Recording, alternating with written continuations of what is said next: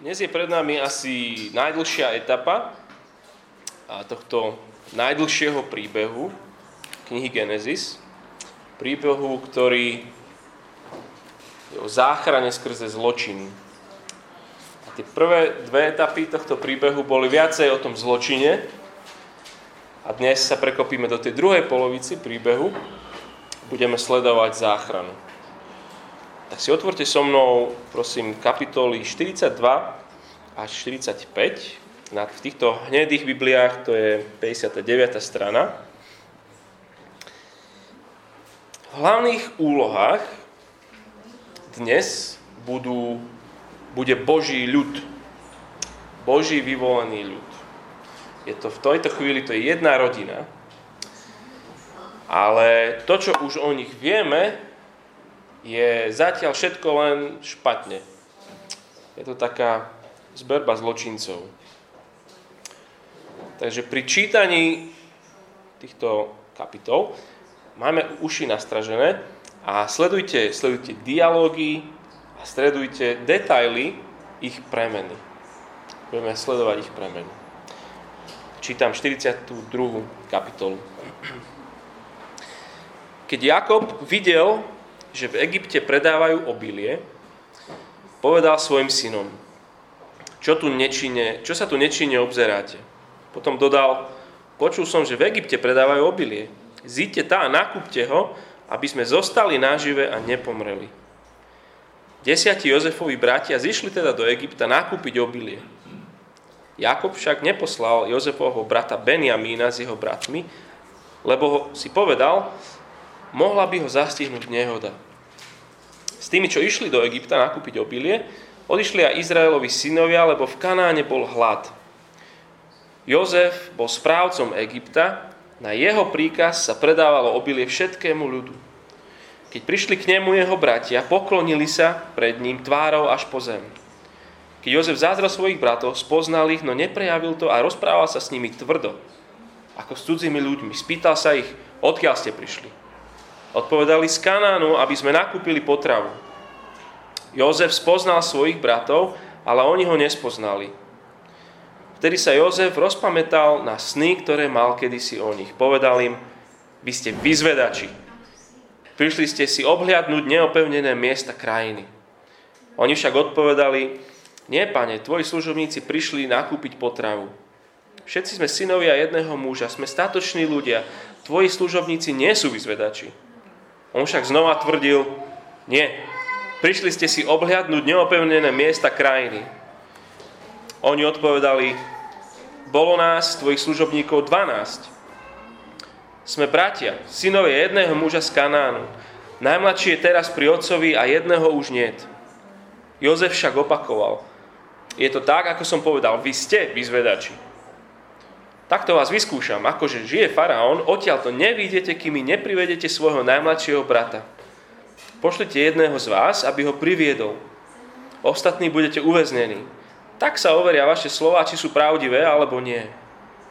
Ako žije faraón, ste vyzvedači. Na to ich Jozef uvrhol na tri dní do väzenia. Na tretí deň im Jozef povedal, ja sa bojím Boha. Ak chcete zostať nažive, urobte toto. Ak ste statoční, nech jeden z vás ostane vo väzení. Ostatní chodte domov, zaneste obilie svojim hľadujúcim rodinám, no svojho najmladšieho brata mi privedte. Ak sa dokáže, že vaše slova sú pravdivé a nezomriete, tak sa dokáže, že vaše slova sú pravdivé a nezomriete. Oni to aj urobili. Medzi sebou si vraveli, naozaj sme sa previnili, previnili proti svojmu bratovi. Videli sme úzkosť jeho duše, keď nás úpenlivo prosilo zlutovanie, no nepočúvali sme ho. Preto doľahlo na nás toto súženie. Ruben im povedal, nevrável som vám, aby ste sa neprehrešili proti tomu chlapcovi. No neposlúchli ste ma. Teraz sa máme zodpovedať za jeho krv. Oni však nevedeli, že Jozef im rozumie, lebo sa s nimi rozprával prostredníctvom tlmočníka. Jozef sa od nich odvrátil a zaplakal. Opäť sa k ním obrátil a zhováral sa s nimi. Na to spomedzi nich vybral Šimeona a pred ich očami ho dal zviazať. Potom Jozef prikázal naplniť obilím všetku ich batožinu, každého mu vrátiť peniaze do vreca a dať im, na obživu, dať im obživu na cestu. Tak aj urobili. Obilie naložili na osly a odišli. Keď tam, kde nocoval, jeden z nich otvoril vrece, aby dal oslový obrok, na vrchu vo vreci zbadal peniaze. Zvolal bratov, vrátil mi peniaze, tu sú vo vreci. Vtedy im ocháblo srdce a roztriasli sa a medzi sebou vraveli, čo nám to Boh urobil. Keď odišli k svojmu otcovi Jakobovi do Kanánu, vyrozprávali mu všetko, čo sa im prihodilo. Ten muž, pán krajiny, zaobchádzal s nami tvrdo, ako s vyzvedačmi. Ubezpečovali sme ho, že sme statoční ľudia, že nie sme vyzvedači, že nás bolo 12 bratov, synov jedného otca, jedného už nie, a ten najmladší je teraz s našim otcom v Kanáne. Ten muž, pán krajiny, nám povedal, či ste statoční, dozviem sa z toho, že jedného zo svojich bratov necháte u mňa. Vezmite si obilie pre svoje hľadujúce rodiny a chodte. Keď mi privedete svojho najmladšieho brata, poznám, že nie ste vyzvedači, ale statoční ľudia. Potom vám vydám brata v krajine a môžete sa, v krajine sa môžete voľne pohybovať. Keď vyprázdňovali vrecia, každý našiel vo svojom vreci mešec s peniazmi. Keď spolu s otcom zbadali, že v mešcoch sú peniaze, zachvátila ich hrôza. Vtedy im otec Jákob povedal, olupujete ma o deti, nemám Jozefa, prišiel som o Šimeona a chcete mi vziať aj Benjamína. Toto všetko ma postihlo. A to Rúben povedal otcovi, môžeš usmrtiť mojich dvoch synov, ak ti Benjamína neprivediem. Zver mi ho, ja ti ho privedem späť. On však opakoval, môj syn nepôjde s vami. Jeho brat je mŕtvý, on zostal sám. Keby sa mu cestou, ktorou pôjdete, prihodilo nešťastie, v žiali by ste priviedli moje šediny do podsvetia. V 43. budem čítať od 26. Dovtedy sa udeje to, že ide druhýkrát do toho Egypta, pretože dojdú im z tie zásoby a, a teraz už nie Ruben, Ruben, ale Júda predstúpi pred svojho otca a hovorí mu, že, že nie, že ja ti dám svojich dvoch synov a kľudne si mi zabi, ale, ale mňa ber na zodpovednosť. A inú možnosť otec nemá, musíš, musíš opustiť. A tak idú do Egypta a, a sú zavedení až, až k Jozefovi, a v 26. verši pokračuje ten príbeh. Keď Jozef kročil do domu, odovzdali mu svoj dar a poklonili sa mu až po zem. On sa ich opýtal, ako sa majú. Ďalej sa vyzvedal, dobre sa má váš staručký otec, o ktorom ste mi hovorili. Ešte žije? Oni odvetili, tvoj sluha, náš otec, sa má dobre, ešte žije. Potom padli na kolená a kláňali sa mu.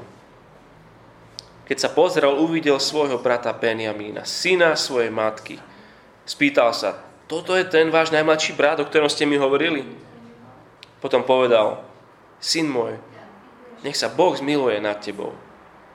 Na to sa Jozef rýchlo vzdialil, bol veľmi rozrušený, dojala ho prítomnosť brata. Vošiel do vedľajšej miestnosti a tam sa rozplakal. Potom som umil tvár, vyšiel a s premáhaním povedal, prineste jedlo. Podávali zvlášť jemu, zvlášť im a zvlášť egyptianom, s ktorým jedávali. Egyptiania totiž nesmú jesť spolu s Hebrejmi, lebo to je pre egyptiana ohavnosť. Bratia sedeli pred ním od prvorodeného až po najmladšieho, podľa svojho veku. Každý z nich sa divil, že sedia podľa svojho veku. Potom ich poctil jedlom zo svojho stola. No Benjamína poctil 5 krát viac než ostatných. Pili a veselili sa s ním. A na druhý deň sa bude niečo podobné ako predtým. Zase idú domov a tomu najmladšiemu do vreca s obilím dá svoj kalich.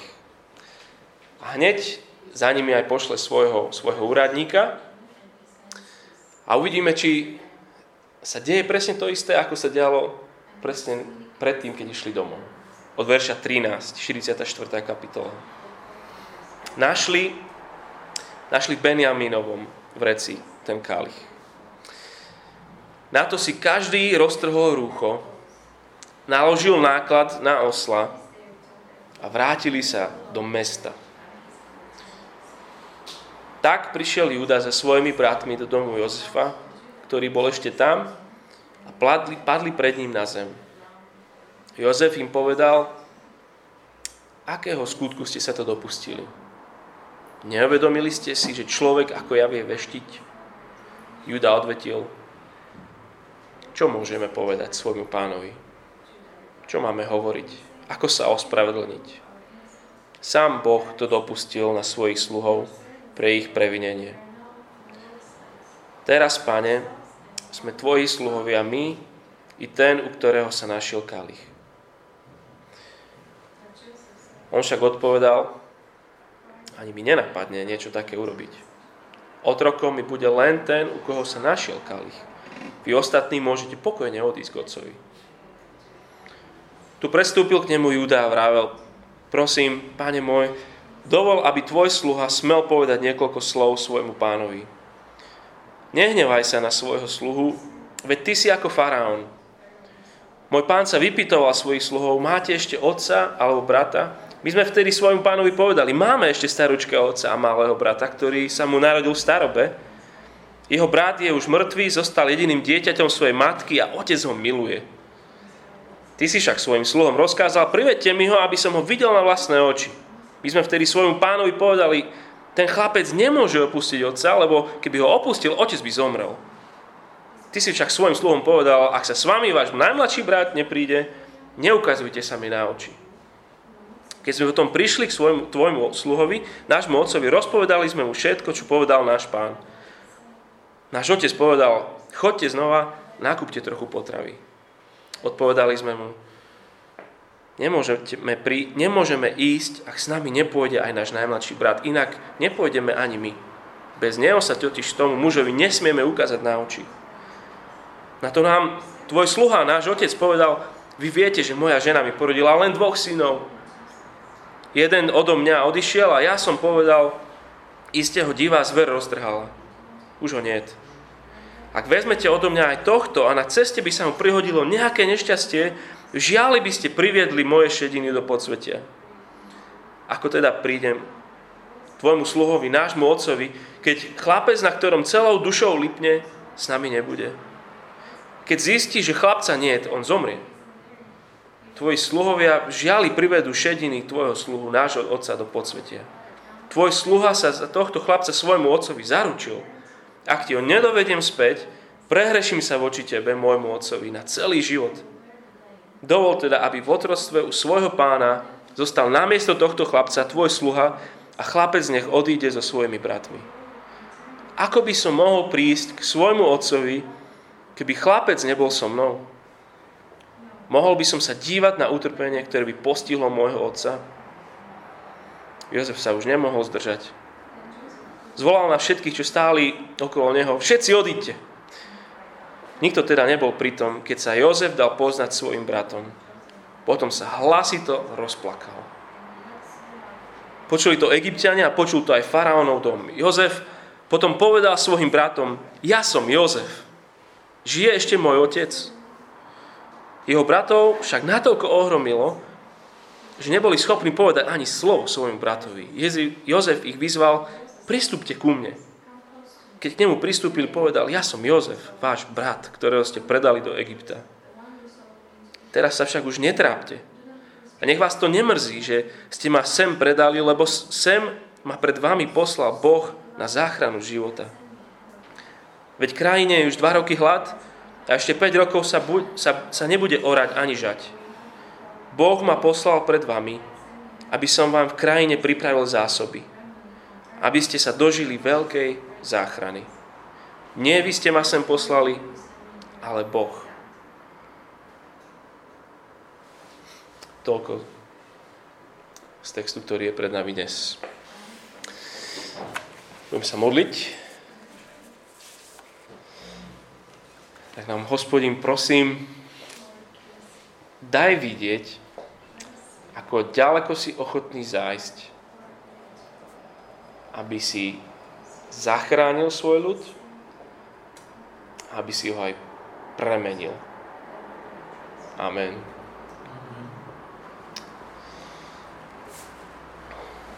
Náhoda s reál, e, zhoda s reálnymi ľuďmi je čisto náhoda, ale Emil je chlap, ktorý mal ťažký život so zlým otcom. Mal v živote veľa sklamania a veľa nedôvery. Ale Boh si ho priťahoval k sebe. On spoznával Božiu lásku, Božiu obeď, Božie prijatie. A bolo to krásne obdobie jeho života. Rozpráva o tom dodnes ako na najkrajšie obdobie svojho života. Emil však zostal vo svojej identite obete. V podstate mu vyhovovala. Celý život nám rozprával, že to iní môžu za jeho stav. Keď sa zmenia iní, zmení sa on. Ostal pasívny. Nečinne čakal, že Boh zmení jeho život, úplne aj prakticky. Že jedného dňa sa proste zobudí a už bude mať rád ľudí, ktorých doteraz nemal rád. A že sa zobudí a už sa mu bude chcieť pomáhať ľuďom. A že sa zobudí a bude sa mu zrazu chcieť viac modliť. Veril, ale bez premeny. Zuzana. Typický dnešný študent. Cez prázdniny bola na super tábore. Perfektní ľudia, plno usmiatých Američanov, zaujímavé rozhovory o Bohu, zábava. Mala pocit, že, že všetko sa na tom tábore točí okolo nej, všetko je tam pre ňu. A to všetko a o tom Ježišovi. Mala pocit, že, že, že to je to, čo jej životu chýba. Že jej to prinesie viac, viac pokoja, viac radosti, že ju to naplní. A tak na konci tábora sa aj ona rozhodla, že bude nasledovať Ježiša. Dnes je november a nikto sa okolo nej netočí. Usmiatí amici sú už dávno preč. Zábavu vystredali skúšky neprežíva ani pokoj, ani radosť, ani sa necíti naplnená. Verila by ďalej, len keby jej tá církev vyhovovala a keby zase, zase to bolo všetko okolo nej. A potom sú tu Štefan a Mária. Sú už dávno na dôchodku. Celý život manželia. Celý život v kostole, celý život čítajú pri raňajkách veršik z Biblie, večer sa modlia, ale už by vedeli povedať presne, čo ten druhý sa bude modliť, už to proste vedia. Majú deti, vnúkov aj právnukov, ale, ale nikto tam nechodí. Totiž starky z teba vysajú aj posledný kus tvojej energie, optimizmu a vďačnosti za život. Večne sú zahundraní, väčšine kritickí, na ľudí v dedine, na ľudí v kostole, v politike, na jeden druhého. Proste celý život veriaci, no v ich živote žiadna premena. Kvitne tam trnie trpkosti. Čo spája týchto štyroch? A možno aj nás. A väčšinu kresťanov na Slovensku. Čo vám pri nich chýba? Nedochádza k premene. Je to niečo, čo by nemalo byť reálne možné. Je to taký antizázrak. Nepremenený kresťan alebo nepremenený veriaci. Malo by to byť ako, že, ako, ako stretnúť kyklopa alebo, alebo jednorožca. Že nemalo by to byť možné, ale hľa, je ich proste veľa. Nechcem tu hovoriť teraz o tom, či by mali vôbec Emil, Zuzana, Štefan s Máriou a vôbec hovoriť, či sú veriaci, či nie sú. Nie ich vieru ideme skúmať. Chceme sa dnes pozrieť na inú rodinu. Na rodinu patriarchu Jakoba. Oni nech sú pre nás svedectvom toho, že koho Pán Boh zachraňuje, toho aj premieňa. Takto nám, nám Mojžiš svedčí o Bohu, ktorý nezachraňuje, ak aj zároveň nepremieňa. To sú také tie dva veľké kresťanské slova. Záchrana, spasenie pokánie a posvetenie. A jednoducho si to len predstavte, že to je zmena smerovania a zmena života. Boží ľud, táto jedna rodina Jakoba, poďte na začiatok toho ich príbehu v 42. kapitole, pozrite sa na nich a uvidíte rodinu, ktorá je úplne v rozklade. Pasivita, chaos, nejednota, nedôvera. Hneď prvý verš. Je, je hladomor a dospelých chlapov musí okruk, okriknúť ich staručký Jakob na čo tu nečinne sedíte? Čo, čo tu nečinne sa obzeráte? Postávajú, takí neschopní, rozhodnúť sa, neschopní konať, pošle ich do Egypta, ale, ale najmladšieho im nedá, Benjamína, lebo naposledy, keď s nimi poslal syna od svojej milovanej manželky Rachel, dopadlo to úplne katastrofálne. Naposledy, keď s nimi poslal syna tej manželky, tak ten mu donesli roztrhané šaty, ktoré boli zakrvavené. Posledná pamiatka. Čo je toto za rodina? Otec sa bojí, že pri vlastných bratoch by nebol bezpečí. A má pravdu. Nebol by. Nebol by. Čiže začiatok 42. kapitoly zobrazuje Boží ľud, církev v rozklade. Boží ľud je na pokraji vymretia, vymiznutia, ale nie je schopný vôbec ničoho. Na ničom sa nevedia dohodnúť, absolútne nejednotný. Pred pár kapitolmi dozadu v podstate Boh dal fanfári, že dámy a páni, toto je môj ľud, ktorý priniesie požehnanie celému svetu. Nádejou celému svetu. To v podstate sú na cintoríne dejín. Ale Boh, koho zachraňuje, toho aj premieňa. Ako to robí? Tak prvá vec je, že koho Boh zachraňuje, toho vystavuje skúškam.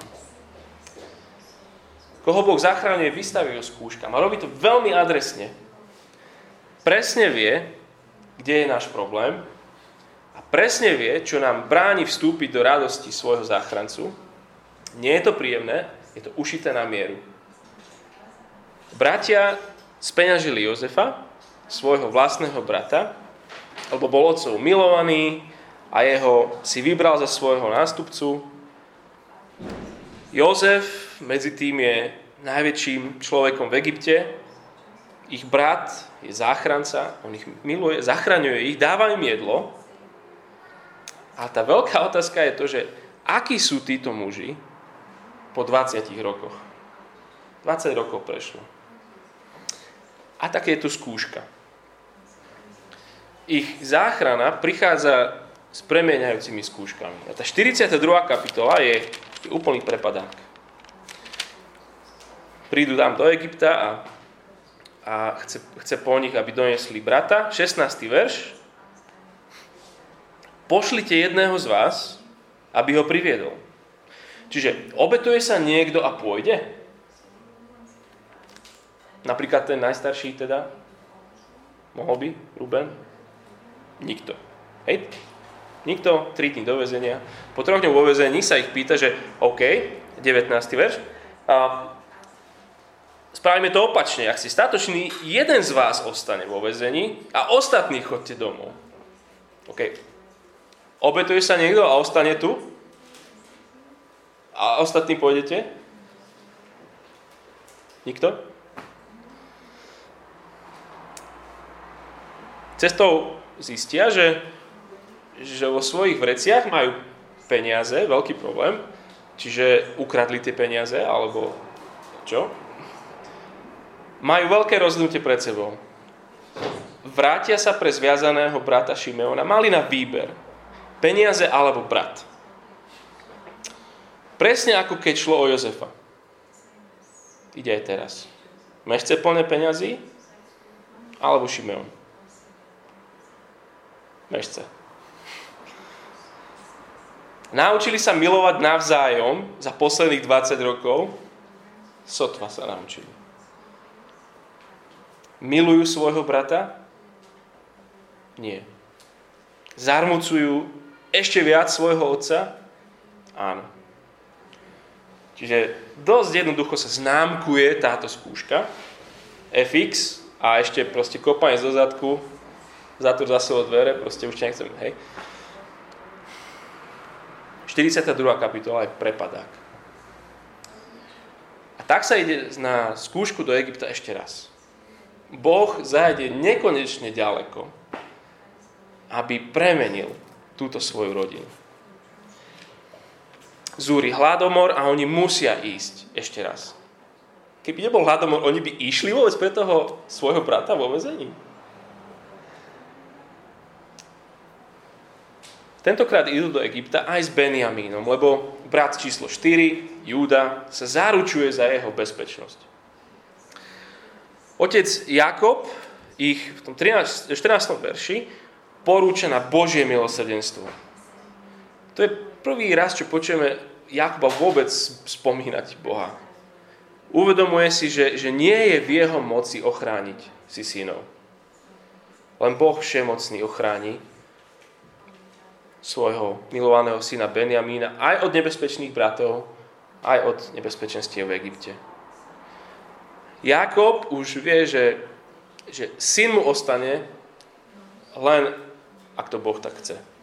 Lebo prichádza o jedného po druhom.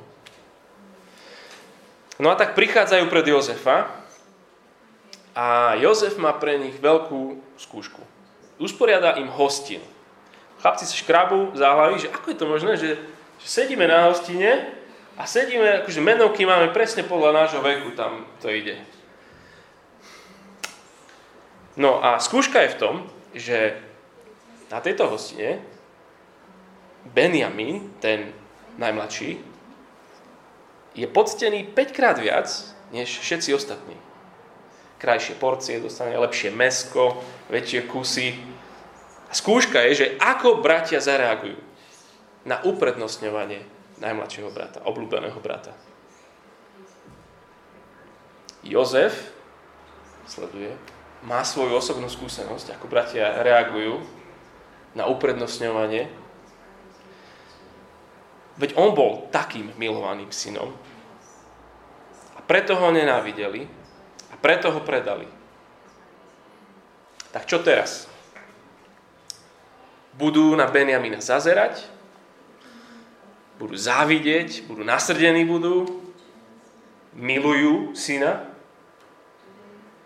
a zdá sa, že sa menia. Lebo posledné verše tejto kapitoly, posledné slova sú, že pili a veselili sa s ním. Kapitola 42, všetko po starom. FX. 43. je tu, je tu zmena. A 44. by sme dali A s hviezdičkou. Všetci za jedného, jeden za všetkých. Pozeraj spolu so mnou. Keď sa, keď sa nájde Jozefov pohár v Benjavinovom vreci, na naše absolútne prekvapenie čítame o totálnej jednote bratov. Verži 11, 44, 11. Každý z nich sa ponáhľal, aby zložil svoje vrece a otvoril ho. Zistilo sa, že kalich je Benjamína, verš 13. Na to si každý roztrhol rúcho, naložil náklad na osla a spolu sa vrátili naspäť do Egypta. Neopustili Benjamína. Mohli. Teraz mohli. Tento 13. verš je zvrat v príbehu. Mohli obetovať Benjamína, ak by sa ho zdali oni by získali slobodu. Oni by sa vrátili k svojim rodinám, svojim deťom, svojim pastvinám. Ak by sa ho vzdali, mohli by povedať otcovi a tentokrát by povedali pravdu. Nemuseli by klamať, bo to bola Benjaminová chyba. On mal kalich vo veci. Nič, nič z toho sa neudeje. Všetci do jedného sa otočia a idú do Egypta. Radšej s bratom budeme otrokmi, ako by sme mali priniesť zármutok k svojmu otcovi.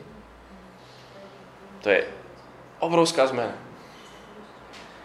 Júda ponúka svoj život. Ten, ktorý pred 22 rokmi navrhol speňažiť otcovho obľúbeného syna, teraz leží na zemi a radšej dá svoj život, ako by mal otec prísť o tohto svojho obľúbeného syna. Vidíte tú zmenu? Súčasť ich záchrany je ich premena. Skrze rôzne na mieru ušité skúšky. Spasenie a posvetenie v Božom konaní sú vždycky neoddeliteľné. Koho Boh zachraňuje, toho skúškami premienia. Aj ich, aj teba, aj mňa. Aký je teda príbeh tvojej premeny? V čom by si povedal, že Pán Boh ťa premienia dnes? Na, na čom robí v tvojom živote? Myslíš, že ľudia okolo teba vidia, že sa meníš?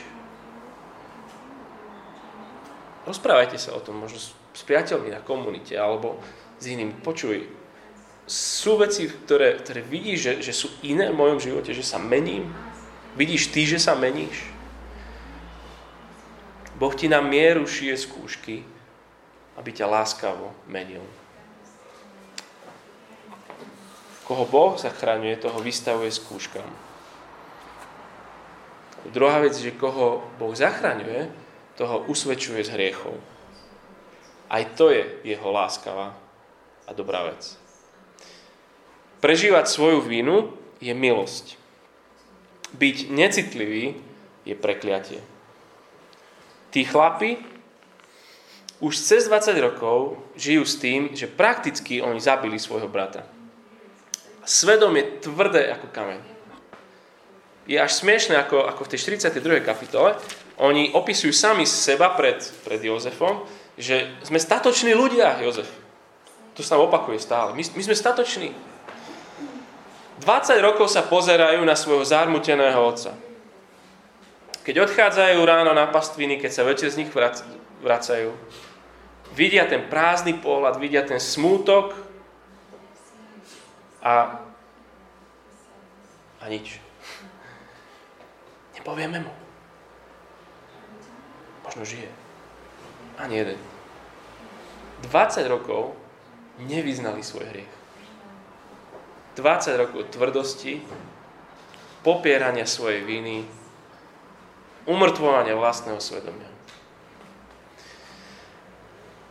Jozef, brat, ich záchranca, ich miluje, ale nechce, aby ostali takí tvrdí. Jeho láska je možno tvrdá voči ním, ale je premieňajúca láska. V 42. kapitole, v 21. verši, máme taký krásny vhľad do ich srdca. Sami zakúšajú egyptské väzenie, majú sa zle a práve sa vtedy ozve ten tvrdý kameň, ktorý tam niekde v hrudi nosia. Hovoria, naozaj sme sa previnili proti svojmu bratovi. Videli sme úzkosť jeho duše keď nás úpenlivo prosil o zľutovanie, no nepočúvali sme ho. Preto doľahlo na nás toto súženie. 20 rokov s nimi chodí tento zvuk. Ten bratov krik. 20 rokov majú pred očami úzkosť jeho duše. A teraz začínajú mať ten neuniknutelný pocit, že Boh je reálny a že ide po nich. Cítia sa ako keby sú naháňaní zúrivým psom a už vedia, že už mu neutečú. A tento pocit sa len znásobí, keď cestou domov objavajú v svojich vreciach peniaze. 42.28 Vtedy im ochlablo srdce, roztriasli sa medzi sebou si vraveli, čo nám to Boh urobil. To je zase u nich prvý raz v príbehu, čo spomenú Boha. Poznáš ten pocit? Keď ti Boh pripomenie tvoje viny? Ten stav, keď nie a nie sa zbaviť z toho pocitu, že, že pred Bohom neobstojím. že ma dostane a som hotový. A všetko to vrcholí, keď v 44. kapitole ležia všetci tvárou na zem pred druhým najmocnejším mužom planety. A počúvajte slova Judu. Toto už nie je ten studený mramor, toto je roztopené srdce prežívajúce vínu. 16. verš 44. kapitoly. Čo môžeme povedať svojmu pánovi? Čo máme hovoriť? Ako sa ospravedlniť? Ten, kto spoznal svoju vinu, vie, že nemám ju s čím odčiniť. Nemám s čím zaplatiť. Keď si vinný, si len odkázaný na toho, voči komu si sa previnil, na jeho milosť alebo nemilosť. Hovorí Júda, sám Boh dopustil na svojich sluhov pre ich previnenie. Je to veľký deň, keď človek padne pred Bohom a vysype pred ním všetko. Keď padne a povie, už nemôžem ďalej. Nedávam to. Voči rodičom to nedávam, voči manželke, vlastným deťom som nervózny, plný hnevu, netrpezlivý. V robote som furt nespokojný, cynický, väčšine na seba som zameraný stále, nespokojný, bojazlivý. Všetko, čo robím, voči tebe hreším. Pre tebou som vinný. Ja viem, že asi väčšina ste veriaci ľudia, ale, kedy si naposledy sedel pred Bohom so svojím bordelom? Či dobre schovávame aj my svoju vinu? Ak hej, tak prosme aj my za meké a citlivé srdce. Lebo stvrdnúť je strašne jednoduché. strašne jednoduché. Bez pokáňa oni nespoznajú svojho záchrancu. Keď by nás tak Boh premenil, aby tento zbor, to, čo je o ňom známe, je, že to je zbor, kde sú hliešní ľudia, ktorí rýchlo, často radi vyznávajú svoje hriechy. Keď sme spolu tu, chceme to tu spolu robiť. Keď sme na komunitách, jeden voči druhému. Lebo koho Boh zachraňuje, toho usvedčuje z hriechov.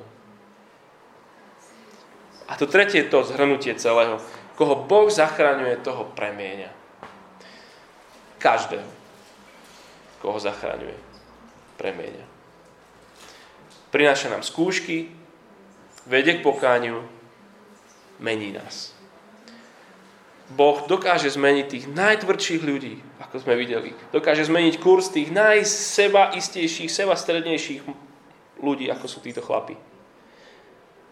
Boh to dokáže a aj to tak robí. Tak nech je to pozbudením, ak to vzdávaš sám so sebou, a nech ti je to pozbudením, ak to zdávaš s inými ľuďmi, ktorých by si rád videl, aby Pán Boh zmenil okolo teba. Na príbehu týchto bratov dá sa to úplne zhrnúť v podstate tú zmenu do dvoch vecí. Pred a po. Pred prinášali otcovi zármutok. Jedna vec. A druhá, nenávideli syna. Po prestali zarmucovať otca a milovali syna. Ako vyzerá pokánie a premena? Prestať zarmucovať otca a milovať syna. To je premena týchto bratov. Vidíme, že nechcú už viac zahrnutok priniesť otcovi. A už milujú jeho syna. Práve v tom je to vyvrcholenie tej rúdovej reči, kapitole 44. 15 krát v tom od veršu 18 po, po koniec kapitoly spomína Otca. Ním začína, v verši 19, máme ešte Otca a ním končí, to je to prvé, toto je to posledné. Mohol by som sa dívať na utrpenie, ktoré postil môjho Otca. A medzi tým samý Otec. Už nechceme zarmucovať viac nášho Otca. To je príbeh ich premeny. Už nechceme viac pridávať zármutku Otcovi, a to druhé, už milujeme jeho syna.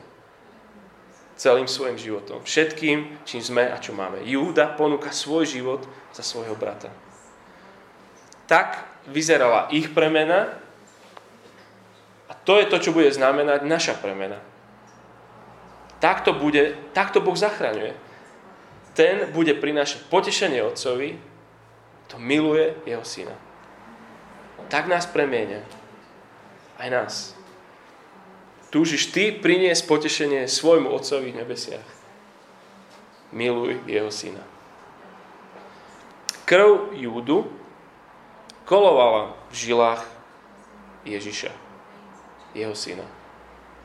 On sa narodil v Júdovej rodine. Ježiš nielenže ponúkol svoj život za nás, Ježiš dal svoj život za nás. On je ten lepší brat. Dáva svoj nevinný život za náš vinný život.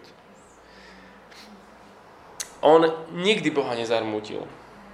Je otcové väčšie potešenie. Poslušný až na smrť. Nesie naše viny. Na konci veľkého príbehu premeny je teda pozbudenie aj nás milovať tohto syna. Vyznaj jemu svoje hriechy. Prosto citlivé srdce. Zober skúšky, ktoré do tvojho života dáva. Nezarmucujme Otca. Milujme Syna. A na úplný záver počúvajte slova Jozefa, ako keby to boli slova Ježiša. 45. kapitola. To nech je zároveň pre nás aj príprava k tomuto stolu,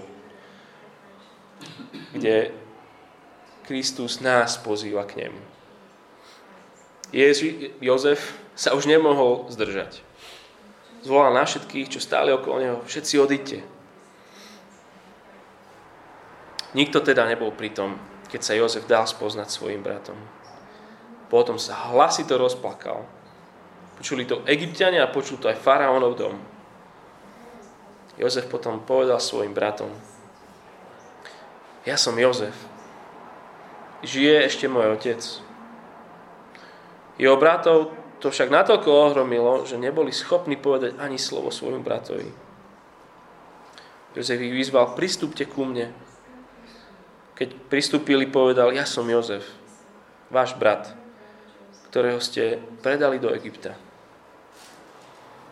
Teraz sa už netrápte, nech vás to nemrzí, že ste ma sem predali, lebo sem ma pred vami poslal Boh na záchranu života.